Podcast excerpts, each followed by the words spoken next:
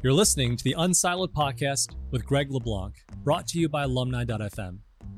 Unsiloed is a series of interdisciplinary conversations that inspire new ways of thinking about our world. So, wherever you are today, enjoy today's episode. And here's your host, Greg LeBlanc. Welcome to Unsiloed. This is Greg LeBlanc, and I'm here today with Andrew Stark, who is a professor of strategic management and political science at the University of Toronto and also the author of uh, multiple books, including this one, Conflict of Interest in American Public Life. We've got this one called Drawing the Line Public and Private in America. Another one called The Limits of Medicine, which I don't have with me at the moment. And most recently, this one called The Consolations of Mortality Making Sense of Death. Welcome, Andrew. Thank you for inviting me. Now, this book, The Consolation of Mortality, it's very wide ranging, and you reference quite a few philosophers and literary figures, and you say that you yourself are not a philosopher or a literature expert. You are just an everyday bundle of ego and anxiety, and that qualifies you to write on this topic. And I think that if we were to summarize the book, there's four different angles that you explore when it comes to consolations of mortality. But I, I guess what I took away from it is to paraphrase Winston Churchill, mortality is the worst thing out there except for everything else, except for the alternative. And so I guess maybe we could start off by saying, well, what is a professor of strategic management doing writing on a topic like this? I mean, the other topics are also they're a little tangential to strategic management. They certainly are perhaps a little closer. But what inspired you to start thinking about this, perhaps more deeply than the rest of us bundles of ego and anxiety.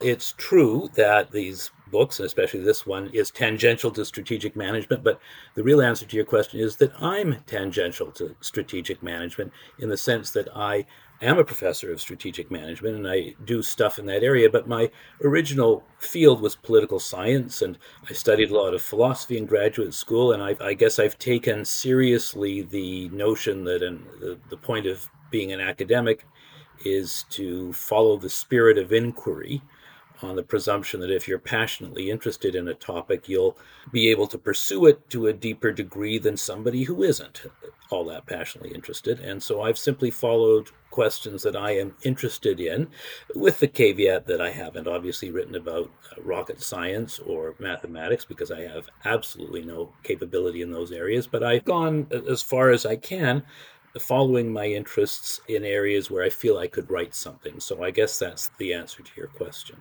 Well, I would say, I mean, part of this book is about how you should think about death, but part of it is also how the way you think about death impacts your life planning or how you engage in life. And I think one theme that pretty much all of the authors that you reference, from Turgenev to Tolstoy, Heidegger to Sartre, I mean, I think all of them would agree on one thing, which is that most people don't give a great deal of thought to death. I mean, we push it under the rug. And then when people do think about it, it has very different consequences. For some people, it's paralyzing. For others, it is the crack of the whip that gets them started. Maybe perhaps we could go back to the very beginning, not just of human thought, but the beginning of your book, where you, reference Epicurus. Obviously, people have been thinking about this for a long time. And I think we always go back to the Epicureans or the Stoics who have slightly different approaches, and sometimes we go back to the Buddhists. Could you talk? I mean, why did you start with Epicurus?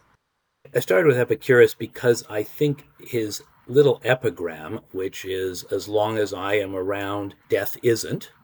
And once death comes, I'm no longer here, covers a lot of ground. It basically says that death is irrelevant to us for those either of those two reasons. At any point in time, it can't matter to us. That and the fact that Epicurus is historically at the not the origins, but close to the origins of non theological thinking about death. And my book does not, when I talk about the consolations of mortality, I'm not talking about religious consolations. I'm writing about writers who've tried to console us for our mortality, but without using the possibility of an afterlife. What Epicurus said is a very pithy encapsulation of a lot of what other writers have subsequently said to console us for our mortality. Basically, my own death has nothing to do with me. And that is the argument.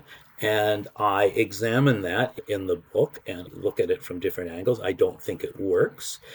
A lot of philosophers, contemporary philosophers, have gotten into all sorts of deep weeds trying to figure out whether it works or not. I have my own take on it in the book, which is less a logical and philosophical and more a psychological take, which is that if we try and make Epicurus's maxim apply to us, we'll run into a, a kind of a dilemma. Either we will try and wrap our lives up too soon to make it so that I don't have projects and things I care about that I've left undone. And then death will not be able to harm me. Whereas if I still have something important yet to do, then it's really not true that when death comes, I'm not still there because I still have things that I care about. Or alternatively, we won't get things wrapped up because we'll take the position that my own death has nothing to do with me. I'll just tootle along. And all of a sudden, I face a moment where I'm about to die and I've got a lot of things I haven't done. So either we'll wrap things up too soon and be dead in that way, or mm-hmm. we won't, and death will impact our ongoing projects. So I play around with the reality or how real Epicurus's consolation actually is along those lines. And I talk about various literary figures and so forth in doing so.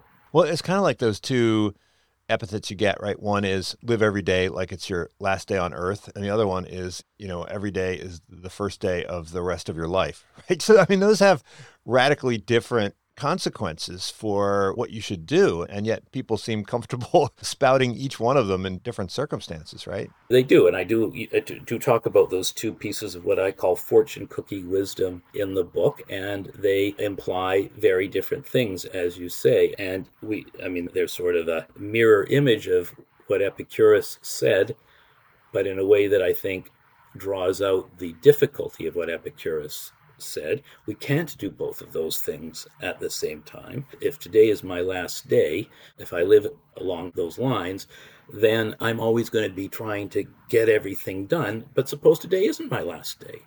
Then, you know, I'll simply be looking back on my accumulated glory, but moving further and further ahead of it in time. We see that in sports with sports figures. And Hölderlin, the, the poet, said, Just give me one great work, God, and then I'll be happy you get one great work, but 40 years later, people are going to say, Well, what have you done for me lately? And you're going to be saying that to yourself. Alternatively, you could live as if today is the first day of the rest of your life, but it might not be. So, uh, my point is to simply try and suggest that this entire framing doesn't really do a lot for us, and that maybe we need other ways of thinking about death. Yeah, I mean, just to put it into ordinary language, a lot of us can sympathize with the idea of YOLO. You never used this term YOLO, but there's a rapper who was famously texted out or tweeted out YOLO right before he crashed his car into a wall. I shouldn't laugh. I mean, it's really terrible. But the folks who are in the 27 club, I think they would probably subscribe to the Hölderlin school to some degree, right? Go out while your head dropped from the tree when you're ripe. But then if you live past that, there's an image in the book of a musician and there, there used to be a TV show, I think it was on MTV, where they would go around and find these old artists. I think it was like Flock of Seagulls or some 80s band. And, you know, they found the lead singer and he's operating a forklift in a warehouse. And on the one hand, it's kind of sad, like what happened to this guy? But on the other, it's like, hey, you know, no matter how long he lives, he'll always have that to look back on, that stadium full of people, mm-hmm. even though he's operating a forklift. Yes, but again, to talk about rock musicians for a moment, the group of singers who've been called the Forever 27 Club, and these are obviously tragic cases. These are people like Jimi Hendrix and Amy Winehouse and others who died at the age of 27. If you look at what some of them have said about their lives, they viewed them as not as an arc, or maybe they did view them as an arc, but they didn't want to confront the fact that there was going to be this point. So they would say, in my next 10 years, I'm going to double what I did this 10 years. And then after that, it's not going to arc, it's going to get ever greater. But they discovered that that's not what was going to happen. And that there's reason to think that discovery and the pressure on them had something to do with mm-hmm. the tragedies that befell them. On the other hand, if you do make it to the other side of the arc and you're now operating a forklift or whatever, the longing for the height of the arc is something that's going to nag at you. And I talk about some rock bands who, who are still on tour years after their apex. One of them, a band member from Kiss, who was touring around at this stage. I think it was Styx. It was Styx. Maybe it was, but anyway, he said after the end of one of these shows to the audience, "Don't forget us." And the reason he was still performing is he knew that the apex was receding backward in time, and that was getting to him. So all of these ways of looking at death and what it means for life are problematic, or many of them are. In teasing out the implications of these views, I found them wanting, but it's still true that on my own view, for reasons we haven't discussed yet, is that mortality is a lousy situation, except for all of the other alternatives that may exist. I do want to talk about what's wrong with immortality, but you didn't mention glory. I mean, you talked a lot about how people they want to be remembered and they want to think that they're making an impact in the world, which will live on in people's memories or perhaps be memorialized, right? Ozymandias. But but it seems like that notion of glory was something that really drove at least the heroes, right, in say ancient Greece and elsewhere. I mean, that was really, I remember reading histories of the Crusades where these people would just charge into these castles and they would do it in the stupidest way, right? They would just compete to see who could be the first person to impale themselves on the enemy's swords. And you look at that and you think it's crazy. But for someone who, you know, esteems glory and imagines that this story will be told over and over again with their name attached, it's something that I think we don't use that term glory, but I think people implicitly are thinking about making their mark in some way and that thereby escaping mortality. Yes, and f- first of all, trying to make an impact on the world and contributing to the world are very valuable and wonderful things, and they should be part of any human life to the extent possible.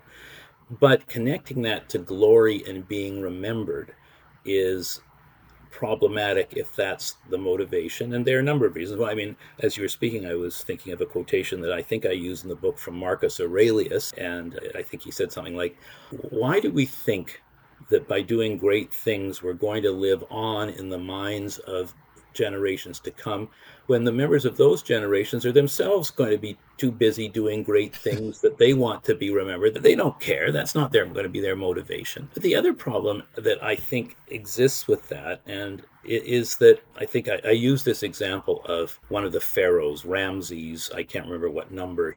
Seventh i think it was or the eighth. Could you tell a difference? Yeah and there's a, there's something called the concise biographical dictionary and if you look up Ramses Seventh in that dictionary, it says Ramses Seventh is a pharaoh of Egypt about whom absolutely nothing is known. So we remember Ramses the Seventh. I know his name lives on, but does he really live on? I mean, he could have been anybody. That name could have been attached to anything. Suppose we know that he built a certain pyramid.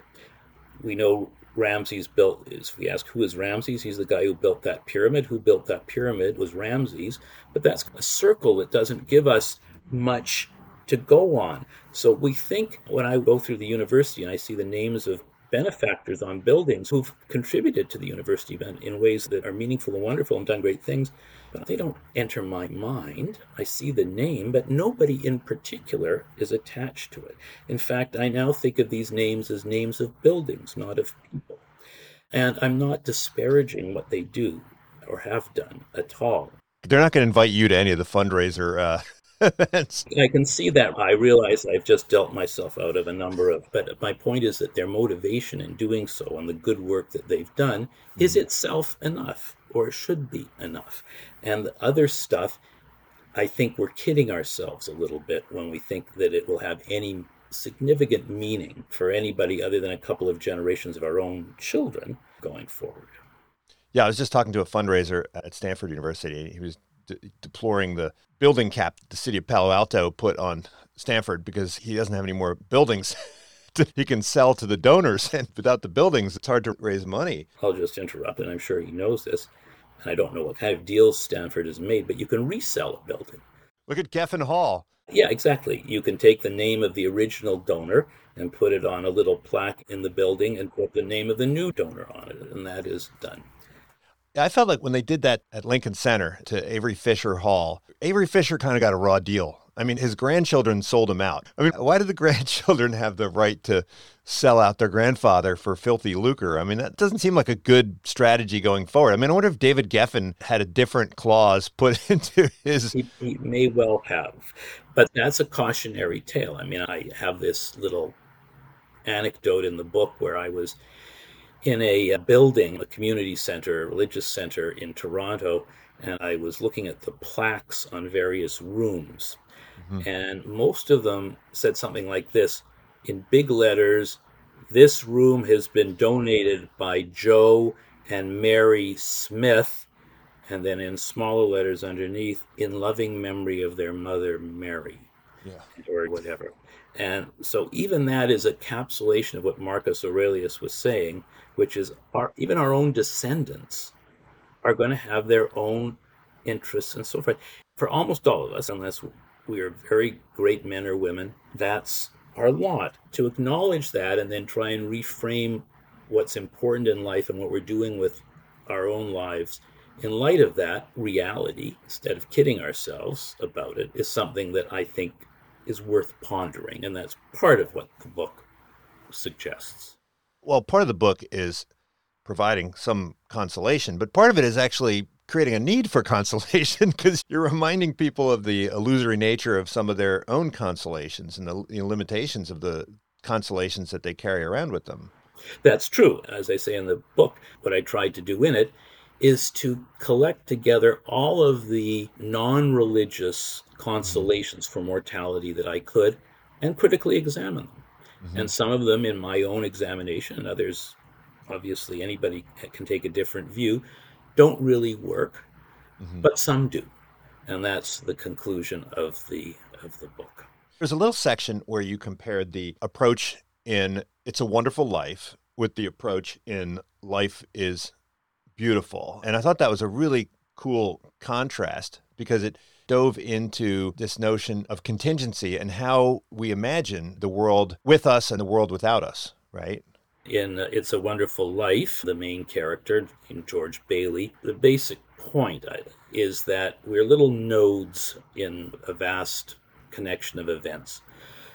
Almost everything we actually do that affects the world we don't know about. I think I use this example. If I drive to the 7 Eleven and take the last carton of milk, then somebody else comes a few minutes later and they have to drive to another 7 Eleven and they get into an accident or whatever. Good and bad, we're always sending out these waves. And by the same token, much of what happens in our lives would have happened anyway if we weren't here.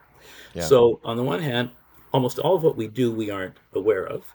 And on the other, almost all of what we are aware of, we don't do and would happen anyway. So I play around with that idea, and the two movies illustrate that. I mean, George Bailey, who's played by Jimmy Stewart in It's a Wonderful Life, the angel has to show him all of the things, all of the impacts he's had on other people that he is not aware of.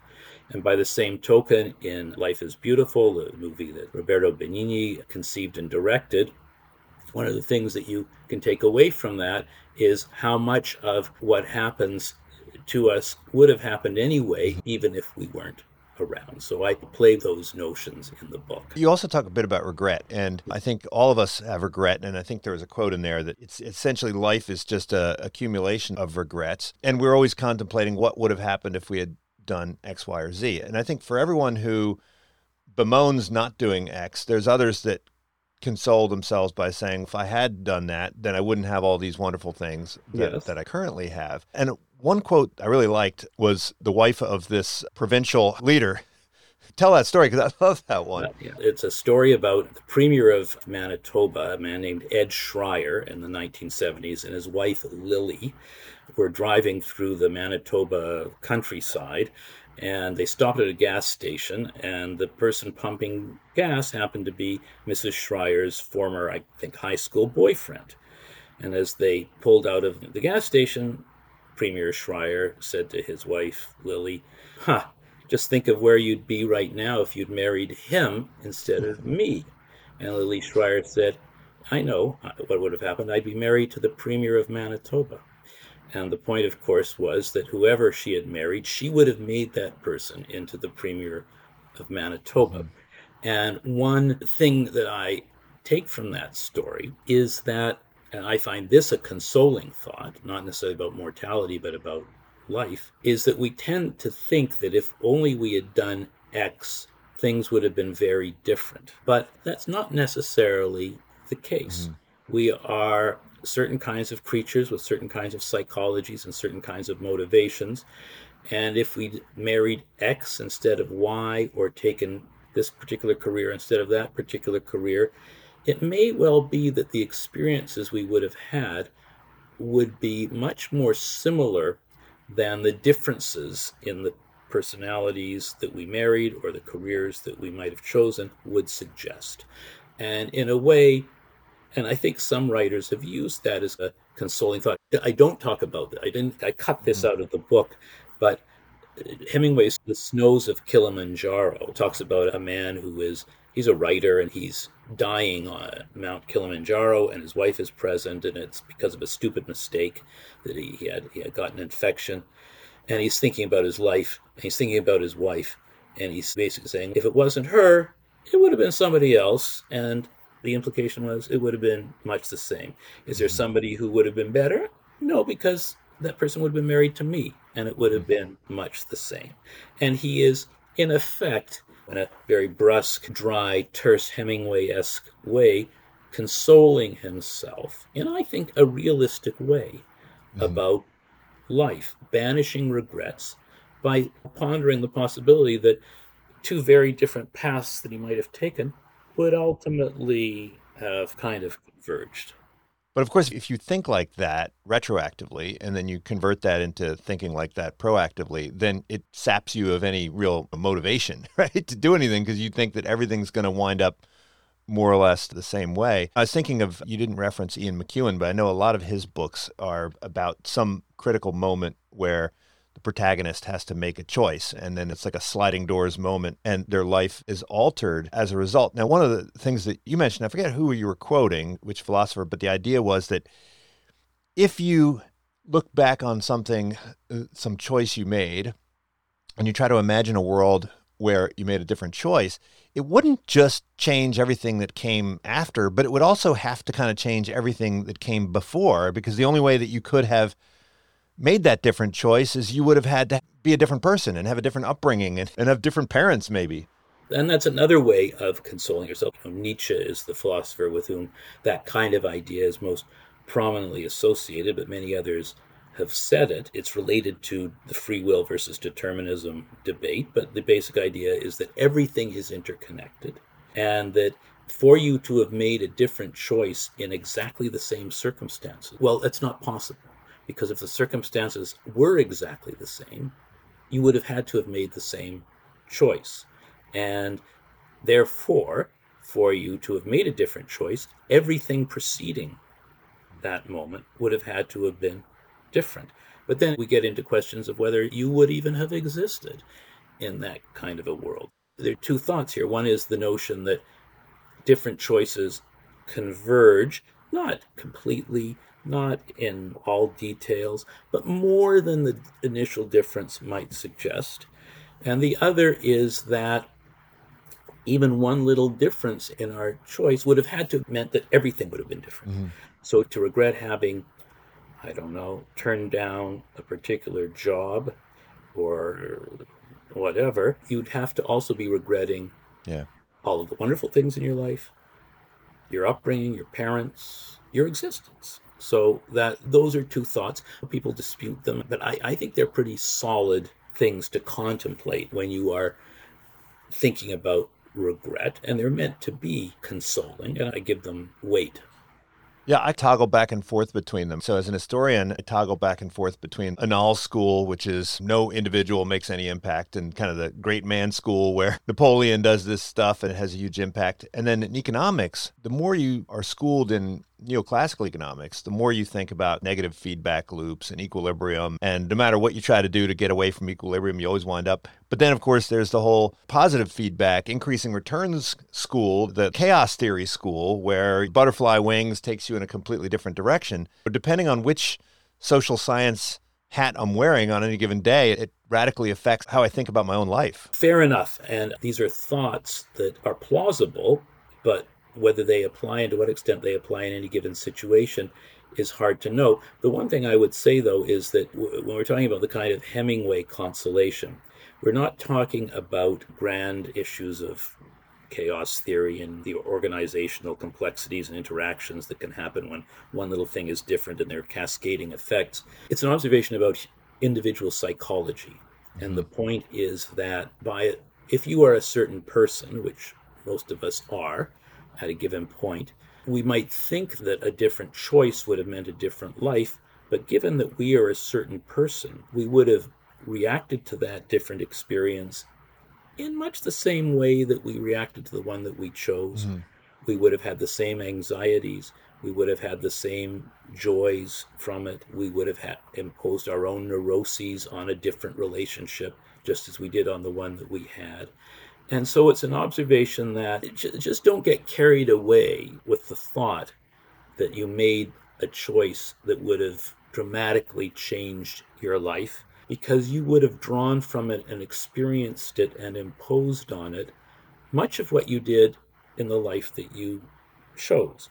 It's a thought worth reflecting on, but it's not complex economic theory with modeling, etc., to show you this. It's a basic observation about human beings, and I think it, it carries weight in that context.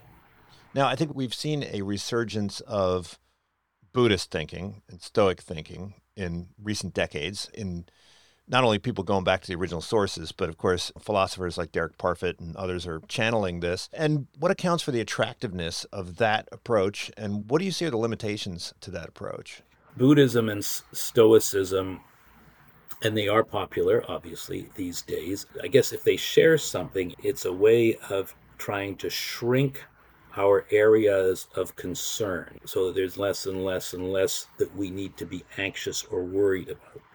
So, if you're a Buddhist and you believe that there actually is no such thing as the self, then there's nothing that can die, first of all, mm-hmm. because there is no self to die. There is nothing that really has any attachments in the world such that you could be harmed if something happens to them. And so that kind of letting go is if you can achieve it, something that might allow you to lead a life that's more tranquil and maybe more realistic, maybe more beautiful. Stoicism is similar. It doesn't say there is no self, but it says that we should put ourselves in a situation where the only things we care about are the things that we can control. And since we can't control almost everything, we should try to be dispassionate about almost everything. So we can't control the fact that bad things will happen to us, and the Stoics get into this in some gruesome detail of the kinds of bad things that can happen to us. But since we couldn't do anything about them, there's no point in our anguishing about them. And so, again, we restrict the domain of our self to a very small portion of the world. And they're popular these days because they are ways of counseling us in a very anxious age as to how to deal with our anxieties about death and about almost everything else. I was going to switch gears and talk a bit about immortality. The book toggles back and forth between thoughts about mortality and its opposite or its alternative, which is immortality. And and although people have always thought about immortality, we're actually at a place where there are intelligent people who think that this is within our grasp. You've got people freezing themselves and trying to figure out ways to upload their consciousness into some database and whatever. And I think some people would say that this is a horrible prospect, right? I mean, some people are very attracted to this notion, uh, perhaps because they fear death or because they have restless curiosity that they think they can continue to satisfy. But others think that this just sounds like a terrible idea. I mean, you talk about Leon Kass and others who who think that without mortality, then there's really little reason to get out of bed in the morning. The idea that without mortality, there's no reason to get out of bed in the morning, that we need death to motivate us, I actually reject that idea because, and this is really the underlying point, both good and bad, whether we were mor- mortal or immortal, we'd still be temporal. We would mm-hmm. still be creatures who lived in time, and time brings changes. Things are constantly changing in time. One implication of that is that even if we didn't die, we'd still have a motivation to get out of bed in the morning. So I think I used the example if Barack Obama were immortal, would he have run for president in 2008 or would he have said, ah, I've got plenty of time? He would have run in 2008 because that was his moment. And he knew that. And if he had waited, somebody else would come along, other things mm. would happen, events would change. And because we know there is a tide in the affairs of human beings, I believe that's not a good argument for death. But because things are temporal, if we lived forever, and this is where we get into some other thinkers in the book, what kind of experience would we have of knowing that mm-hmm. as time goes on, more and more things are going to happen. The alternatives seem to be either we would be terminally bored, or if we did shake things up, this is a point made by Bernard Williams, we'd either be bored if things continue the same, or we might continually change our interests, new things would happen, we'd be continually be engaged. Wonderful, except we wouldn't be immortal that way because essentially previous selves would have been dying to make way for a new self. If you have a family who you love and you've got a career that you love, if you live forever, sooner or later, those things would have to fall away if life was not going to get interminably repetitive. This mm-hmm. is his argument. But if they all fell away, those are the things that we regret losing with death now anyway. Mm-hmm. Well, we'd have to lose them if we were immortal and wanted to avoid terminal boredom. That's Bernard Williams's dilemma, or his people have criticized it. I play with it in the book and I look at some other possibilities. For example, maybe we could split the difference. Maybe we could be in a situation where we kept our values and the people we cherished and all of that pretty much the same throughout time, but new things would keep happening to us to keep us interested. Problem if we stay the same in some ways, but the world is changing in others, we are going to become quickly out of date and pretty soon terminally nostalgic. Mm-hmm. And I actually can see this in myself and in other people right now, although it's something you can read. Hans Jonas, a philosopher of a prior yeah. generation, said, I don't understand the world anymore, and blah, blah. Back in the day back in the day because he was a certain kind of person. Yeah. He hadn't changed. He'd kept the things that he valued, but the world had. And so there was a disconnect. It wasn't that things hadn't mm. changed, so he was still the same self, but changed enough so that he wasn't bored. No, something else happened. He didn't change, the world did. And he was feeling stranded and said, I am actually thankful for the reality, namely death, that I know will eliminate that problem at one point. I can see right now that the world is changing in ways, in all sorts of ways that I am. I'm not saying I disapprove or approve of them. They're strange to me, and even if I can acclimatize to them, it's not as if changes are going to stop. They're going to keep going on and on. And if we think about that over periods of hundreds of years, thousands of years, tens of thousands of years, I think time is the problem. And we're not, we could, even if we escape mortality, we're not going to escape time. Do you ever look at people and say, hey, that's the kind of person that would not stand up well to immortality? And that's the kind of person you probably could deal with it pretty well. I mean, I look around my house and I, I realize every book I read, I got three coming in the house. I just keep thinking, like, you mentioned this in the book, actually, and they just keep getting produced. I mean, even if people stop producing books right now and no one ever wrote another book, it would take me a couple hundred years to get through all the ones that I'm interested in reading, but they do keep creating new ones. And then the new ones that open up new fields, I find it difficult to think of how long I would have to live before I would get bored.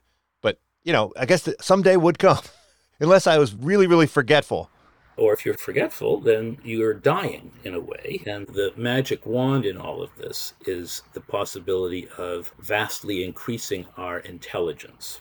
Mm-hmm. And I guess the idea there is that if we were hyper intelligent creatures, then maybe we could deal with these problems somehow. But when I look at what people have actually said about what that would look like, to me it also looks like a kind of death. And by that I I mean I'm talking about the scenarios that I don't quite there's like Ray Kurzweil's notion. Yeah, yeah, that we will meld into some kind of super mind where the mysteries of the universe and deep patterns of scientific reality that we can't comprehend with our little noggins that we have will become comprehensible. But then it's not clear that we are any longer either recognizably human or even our individual selves any longer. If we're merging or melding, those are words that are used by those who talk about this, what's supposedly going to come, we are not going to be individuals anymore.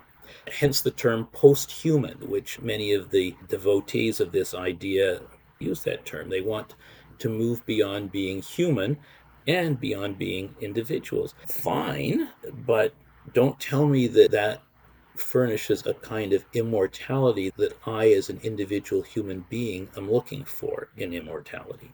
It's something else.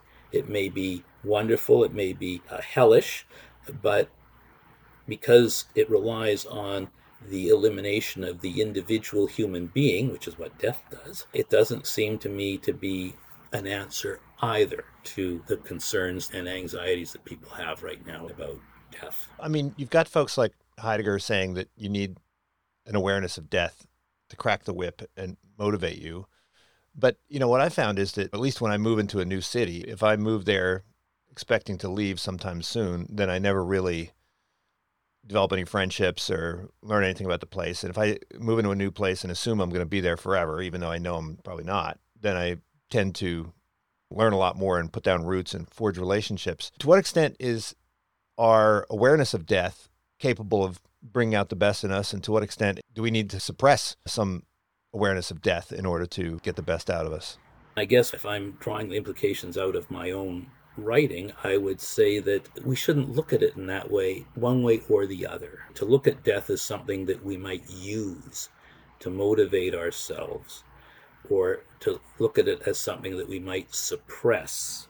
Both of those are things that I don't find psychologically good ideas. The notion that we can suppress our awareness of death, Freud and others have questioned. That opens up a can of worms uh, as to what that suppression does to us. The idea of having it constantly in our the forefront of our mind to whip us into doing this, that, or the other thing, to me that sounds like a way of distorting our own lives and making them miserable in a different way. My own hope is that we simply be aware, as I have tried to argue in the book, that being mortal is better than any other option we might have had. That if we're going to live in time, that is, if we're going to be temporal creatures, which we have to be, then being mortal is better than being immortal. Understand that and then live and not use death in one way or the other or suppress it or whatever. That's basically, I guess, what I am saying. I don't know if we can draw any connections between this work and one of your previous works, which is called The Limits of Medicine. And in that book, you highlight this difference between healing and enhancement. And I thought that discussion, I mean, there's a lot of different dimensions to that discussion, but I think one fundamental takeaway is that there is no clear dividing line, but it does matter how we look at things, right? So if we for instance, look in the mirror and we see, I've always been stunned whenever I turn on the radio and I hear them talking about healing baldness. Thinking, wait, when did this become a disease? I always thought this was a feature, not a bug, right? But our view of different attributes dramatically affects how we live or how we think about our lives. It's true. I mean, and the book is premised on uh, the observation that some things that we traditionally think of or have thought of as medical conditions are being viewed now more as cultural phenomena. Mm-hmm. Members of the deaf community or of the blind community, uh, people with autism are saying, wait a minute, not all members of those mm-hmm. communities, but many are saying, to try and cure our conditions as if they were medical conditions instead of trying to recognize that we are our own culture. We contribute a different way of looking at the world. We have our own language. We have our own way of thinking. There's problems here. Uh, alternatively, certain kinds of situations that we have traditionally thought of as cultural issues, and I'm thinking perhaps of somebody is not able to win a race because they're physically not as good as their competitor. We used to think that if there's a problem here, it's a cultural problem. We're putting pressure on people to win and to mm-hmm. lose. And yep. But now we're treating yeah. that kind of condition medically. And maybe baldness is another example of that. I mean, baldness was a cultural phenomenon, if I could use that word broadly. People who were bald were being subjected to ridicule, and the answer was to change the culture and to be more accepting and so forth and so on. Now, or for some decades, and probably for a long time actually, but more and more, it's now being seen as a medical condition. So we have this roiling sort of situation where what was a cultural problem or is now seen as a medical problem. What used to be seen as a medical issue is now seen as a cultural question. So the book looks at that and tries to figure out how to think about that. Yeah, there's a bunch of different trajectories. I mean, you talk about something like arthritis. So arthritis is just considered a normal part of living, and now it's considered a medical condition. But that's really only because we now have perhaps a way of alleviating it. So the invention of the intervention is what pathologizes the condition, right? Yes and no. I mean, in the case of arthritis, the reason arthritis is a medical condition and legitimately a medical condition is because there are some people who don't have it. And so if you have it and the norm is not to have it or the ideal is not to have it, you can legitimately say, I have a medical condition. Or at least that's one of the things that you could say to say you have a medical condition. But if I say I want to invent a pill that's going to give me an IQ of 400, as some people have been talking about, or that's going to give me other kinds of superhuman qualities, that's not a medical condition. That is something that becomes a condition because we have found something that treats it. And so I think there is an important divide there that if we're going to call something a medical condition, a treatment for it is something that should bring people with it to some other state that other human beings already have. And that creates an evolutionary way of thinking about what a medical condition is. It doesn't freeze a medical condition in time forever because we are evolving public health, other things, lifespan, etc. But a cure or a treatment should take us to some norm or ideal that already exists apart from the existence of that treatment. And that is what I argue in the book to put a brake on crazy sorts of things that Leon Kass, who you mentioned a moment ago, would, has raised alarm bells about. I mean, some would say that awareness of mortality, particularly in a world where people don't have religious consolation, this creates an underlying level of anxiety that could be seen as a pathology. So, I mean, should we be thinking about this as a medical condition and maybe think about pharmacological intervention as the solution, or should we? Shy away from that. You talk about low level neurosis as something which could either be viewed as resolving it in some way pharmacologically, it could be seen either as a medical intervention or seen as an enhancement. I guess I'm divided on that. If I'm applying the principle that I enunciated a moment ago, which is that, I, mean, I guess what you're saying, should we have a pill that eliminates not anxiety generally, but specifically anxiety about death? Would that yeah. be a good idea? And I guess one way of looking at that would be to say if a medical condition is something that that if we treated it would bring those with it to a social norm or an ideal that others have and then the question is is it normal to not fear or think about death is it the ideal in our society to not think about death or whatever i would have to say i don't think so at the moment so it's not clear to me that a pill specifically for that purpose treats a real medical condition. But that doesn't mean that philosophy or other ways of thinking about death that might be palliative or that might deliver consolation aren't valuable they are i'm simply talking about whether death anxiety is a medical condition not a something else that maybe other areas of society should be dealing with and treating and so forth. So I guess that's my gut reaction. However, It's also the case that medication for anxiety generally certainly treats medical conditions mm-hmm. because not everybody is anxious or anxious in the same way. And there is a social ideal, I think, that we not be anxious to an excess mm-hmm. and we not be anxious in situations that don't merit our anxiety. And so, in that sense, but in that more general sense, pharmacological treatments for anxiety are totally legit. They treat a real medical condition. But it does seem that the folks who are able to fully comprehend their mortality and have no illusions about it and still manage to carry on and have successfully found consolation. I mean, they're like the LeBron James of the spiritual life, right? and if we want to be like that, I mean, that seems to be I think you, you would refer to it as an enhancement, right? Because it goes beyond what our natural capabilities are. Well, if there are LeBron Jameses of our spiritual life, then I would have to say, I would be compelled to say, based on my own principles, that yes, if there is a medical treatment that would take us to where some other people already are, that we should be open to that. But I guess I'm questioning whether there are really LeBron Jameses of the spiritual world in that sense, mm-hmm. or whether we are all not there yet in which case we're all in the same boat. And we are we can't all have a medical condition. That's distorting the meaning of it. It's just saying we're all human. And so we need the humanities to treat or deal with that kind of problem. Well i think it was plato who said that the philosopher is the physician of the soul. And so if you were dispensing prescriptions if you're allowed to dispense prescriptions what would those prescriptions be? It seems like it requires not only an exposure to philosophy, but also to literature. And certainly it doesn't seem like you would think a pure substance would be adequate. You'd have to have a varied diet. I agree. And when I think about these kinds of issues, I think it, it's important to draw on philosophy, literature, popular culture, psychology, both folk psychology and the kind of psychology real psychologists do. And it's a grab bag.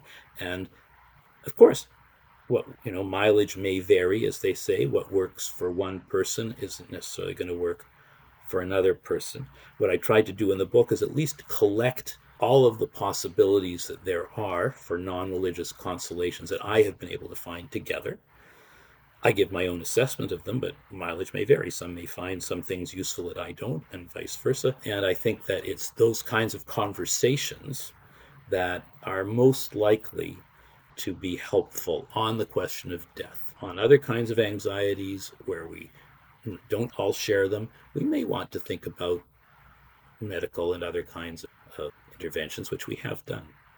Now, you look, you teach in a business school.